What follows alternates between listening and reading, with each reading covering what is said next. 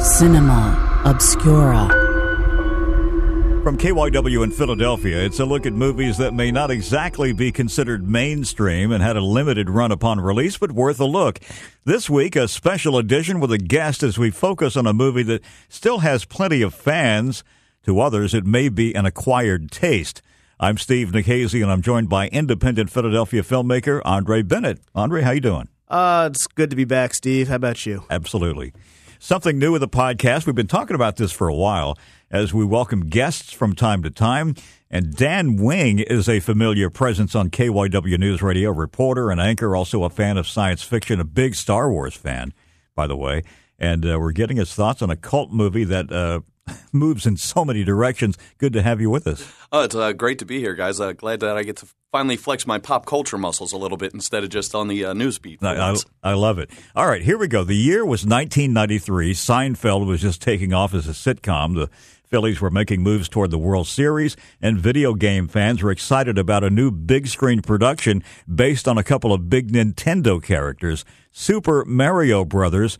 It promised to be one of the biggest movies of that summer. It had a budget of $48 million, slightly less than Jurassic Park at the time, and it features the adventures of plumbers Mario and Luigi with Bob Hoskins heading the cast. What could go wrong, guys? Oh, everything. Just about everything. After uh, about minute one, I think it went off the rails. it's it's a terrible movie. I'm sorry. And the thing is, it's like on paper, I, I don't know how any how anyone could have expected this to be like anything other than absolutely mental. Mass confusion. It, Yeah. it was one of those things. I was a kid at the time, so I had the Nintendo Power magazines coming, and they were hyping it up in there. You just saw the picture. Super Mario Brothers was like so excited as an 11 year old, 10 year old kid. And then I saw the trailer, and I think that's when I officially died as a child and became a man and a little more cynical that Hollywood is all about the cash grab. And uh, yeah, it was, and and you need a big name to lead the cast. They had one in They in, had two. in Bob uh, two. Yeah. with But- Dennis but- Hopper and uh, Bob yeah, Hoskins. but especially with Hoskins, he Mm-hmm. had no idea what this character was about. no, not at all. yeah, and he was coming off Who Framed Roger Rabbit, so he was already coming off one of the biggest movies of that time. Mm-hmm. And Dennis Hopper was a big get. This was, I think, pre Waterworld. Uh, it's funny because I remember I was at the movies with my parents, and I remember seeing the poster and thinking, "Oh my goodness, look at this star power in this movie!" And um, and, and in Super Mario Brothers because. Yeah. You know, at the time, you still you had Sonic and you had Zelda, but there was still no bigger video game franchise than Mario, and they had just come out with a Super Nintendo and Super Mario World, which hmm. kind of took the thing into the whole dinosaur direction, which this movie goes into. So this was huge at the time, and the more I've read about this movie, the more I'm convinced that all the behind the scenes stuff is much more interesting than even the big mess. Because you had the director of The Killing Fields decide, I want to make a Super Mario Brothers movie. So he goes to Nintendo and just sort of waits for an audience with them for a week. And they're getting offers from all these big studios for tons of money. And he's like, I only have like 500,000 now. But he also gives them this pitch that impresses, that bemuses them because I don't think Nintendo really cared. They're mm-hmm. very, Nintendo comes across as very aloof and insular when it comes to anything outside of their sphere. So I think they were more amused than anything. And they thought, well, Mario can withstand whatever. We'll see how this goes. We're, we're curious. So they ultimately sell him the rights for $2 million and he gets to work, and he's got producing with him one of the producers uh, from Dances with Wolves and Chariots of Fire. So you've got these guys who make these big prestige movies doing Super Mario Brothers, and so they they're like, okay, well, we need a script. Yeah, and there there were rewrites of the script every single day. There were there were six drafts, and that's before you get to the daily on-set rewrites. and like I think actually no, I think about half those drafts were in the middle of production Yeah, because they yeah. started they they wanted to make a darker, edgier story, like this sort of um, like focusing on the family dynamic.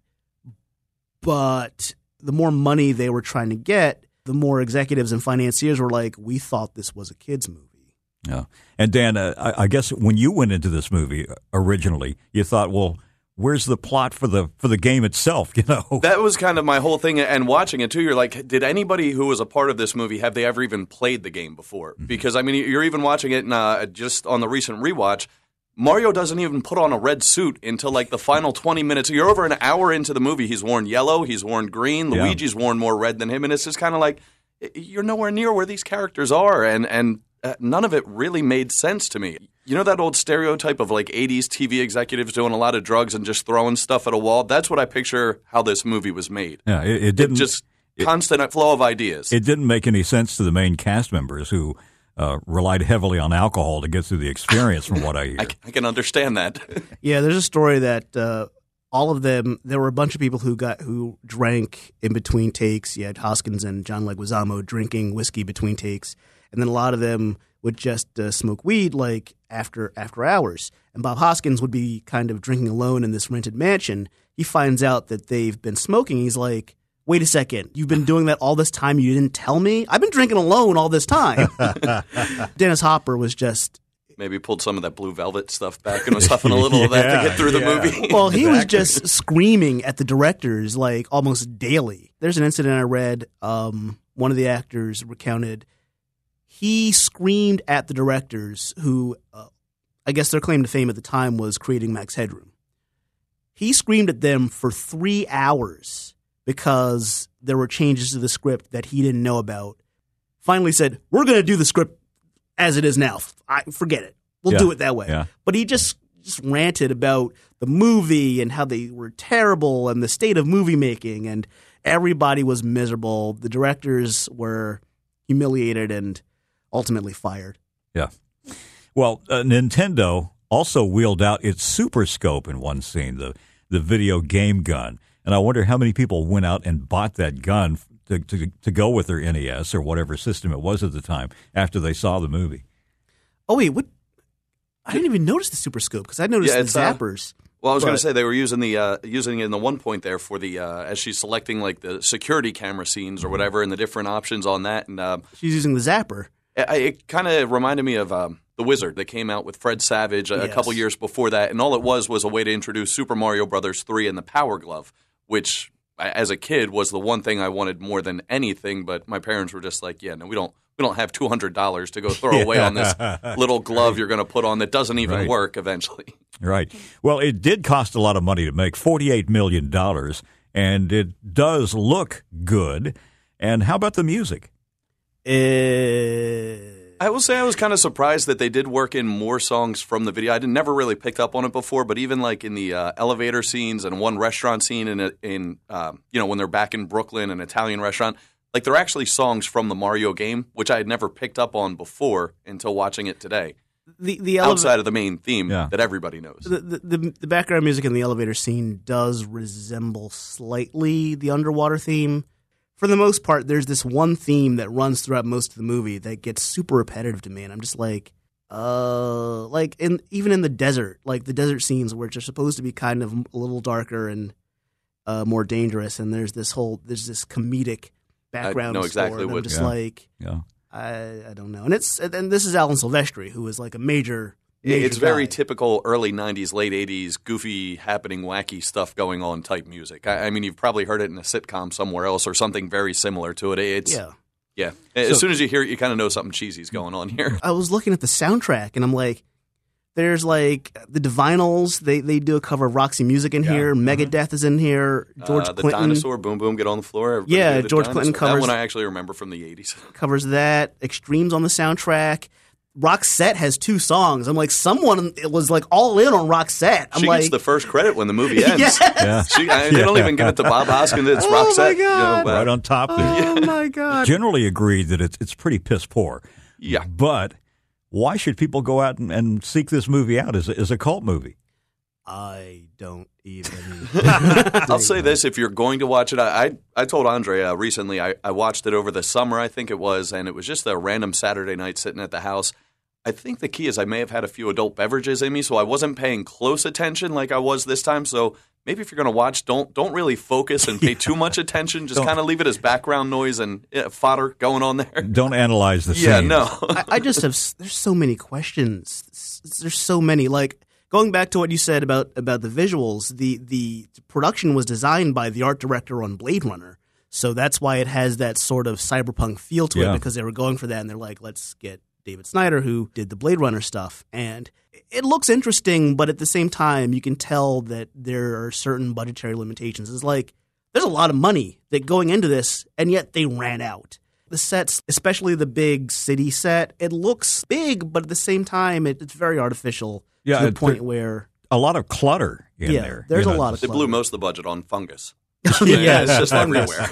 this movie is so wasteful. It's like Lance Henriksen, big character actor who's been in so many things. Aliens. He was Bishop. Yeah. Yeah. he's in the movie for one scene. He's Daisy's father, and like the fungus like transforms back into him, and he has one line. Well, and that was a question I had too. Why did he randomly turn back from fungus? I mean, they didn't use the re-evolution gun on him or anything, No, and they said that's what turned him into it. But just randomly, he turns from a ball of fungus back into a king, and I was just Yeah. kind of I- left me wondering, like, wait, how did this happen? I just, I just, have, I just wonder. It's like they got Mojo Nixon to play Toad, and it's like Who I looked up today and, and ran a lot about him because I was wondering who that character was. I had no idea.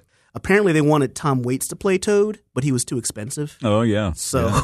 that would have been that would have been that would have been interesting. interesting, fascinating to watch.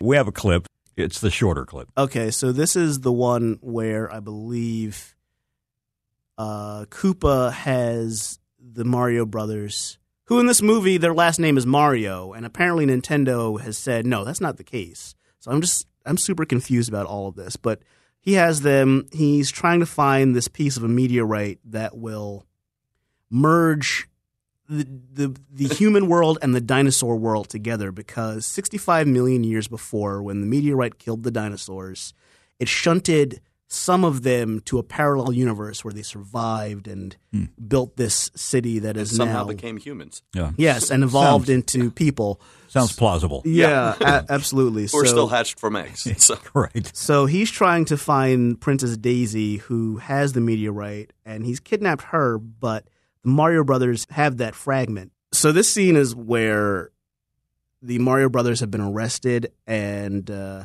they get a visit from Koopa, who pretends to be their lawyer, and he's trying to find the meteorite piece, and it's all very yeah. it doesn't hold up the charade very long, though. yes. Boys, boys, sit down. How's prison? you look like hell. I'm uh, Larry Lazard of Lazard Lazard, Conda, Dactyl, and Cohen. Who sent you? Are you from the city? No, I'm from that uh, little part of all of us that can't stand to see someone else in need or in pain. Yeah, I bet. Who, who's this this Koopa clown? We gotta talk to that goofball now. I don't think you want to do that. Why? Why not? That Koopa clown Yeah? is one evil, egg-sucking son of a snake. Now, where is that meteorite piece? The what? You know what I'm talking about! Ah! No one touches President Koopa. No, Koopa? Well, you just said you were wrong. One evil, egg-sucking son of a snake. Did I lie? From 1993, Super Mario Brothers. How to see it? It is on demand on um, one of the Disney, I believe it's Disney XD, has it in their vault, so you can dig it up that way if you're a Comcast customer. Yeah, Um, but otherwise you, you have to get it on DVD. Uh, I believe import Blu-ray on uh, Amazon. You can find it that way. It's not streaming otherwise, to my knowledge. It's kind of one of those things you really sort of have to hunt for. But It it's, is. It is so unbelievably bad. I was going to say, it's understandable why no streaming service would want to pick this up and pay for it. all of like every everyone involved hated being in it. Bob Hoskins, who we talked about in our previous episode, he's such a great actor. He seems like he's giving this 100%, even though he had, had no investment at all in the material. Such a wonderful actor. He's missed. As a credit to him. Yes, totally. That. And everyone else is fine. Dennis Hopper, you can tell he's sort of just doing it as a paycheck. And then Samantha Mathis, her career is like a litany of bad choices in the 90s because she did this, Broken Arrow. She did a bunch of movies that just didn't go anywhere. And it's like, she's a good actress. You just feel for her because she needed a better agent. And there's uh, Fisher Stevens is in there as well, who's got that face. He's just kind of a random bad guy in a lot of movies. Uh, Yes. Another Yeah. bad 80s or 90s movie, Hackers, exactly. was amazing. Eugene the Virus there. Uh, Fisher Stevens is awesome. Oscar winning producer Fisher Stevens. Um, it's it's it's just this movie, and the people who weren't in it like dodged bullets here. Tom Hanks was considered Yeah. for Luigi That's at one right. point. He was. Uh, Probably Schwartz- never would have ended up being a Forrest Gump later in his life if this this, was that happened. this was that year actually. I think Schwarzenegger was a- approached for Koopa, Yeah. and they talked to Danny DeVito about playing Mario and directing the movie, and maybe it would have worked better if he had if he had done that because he's a good director. Yeah, it, it would have been fascinating to watch. But the guys who directed this movie, uh, this husband and wife couple from the UK, ultimately they got dropped by their agents, and they've never made a Hollywood movie again. Stuff Dan- like this on your uh, resume, it's kind of hard to keep a job. So, So, Dan, any final thoughts on Super Mario Brothers? uh, like I said, it, it kind of killed a part of my childhood for me there, but it, there is still a little bit of a nostalgic piece to it when I see it, just because I remember being really excited as, again, a 10 or 11 year old kid, and me and my uh, cousin Chris went to the movie theaters to see it. In retrospect, you know, 25 years later, it's not very good. It's, it wasn't good then, and it's still not good now, but I'll still sit through it occasionally if I find it on TV. It's not like a fine wine. No, it is not aged well. I watched it on pay per view. oh, wow. when it first hit pay per view. If you remember, if you remember ordering movies Oh, I on pay per view back then, and I think we taped it, and I watched it. My brother and I watched it about half a dozen times, maybe more. So we'd seen it so much, but it's one of those things where you kind of know it's bad, but you got nothing else to do. So. And, and you end up memorizing this thing. Oh boy, let's, Just let's say, not I go remembered there. a lot more than I thought I would. Yeah. Oh. I remembered so much, and I was just like uncovering ancient trauma. wondering. Yeah, this mo- like this movie. repressed memories. The fact of the matter is, this movie like almost killed video game movies, and considering that there have been very few good video game movies, maybe it should have. You might need therapy after uh, screening this, but hey, I'm up for anything. So, so why not? Glutton for punishment. Dan and Andre, thanks so much. Thank you. Thanks for having me, guys. Cinema Obscura.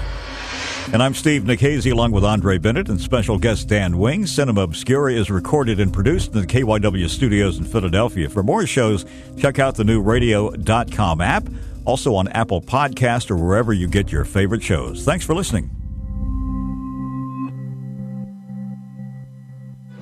I'm back. Love those plumbers.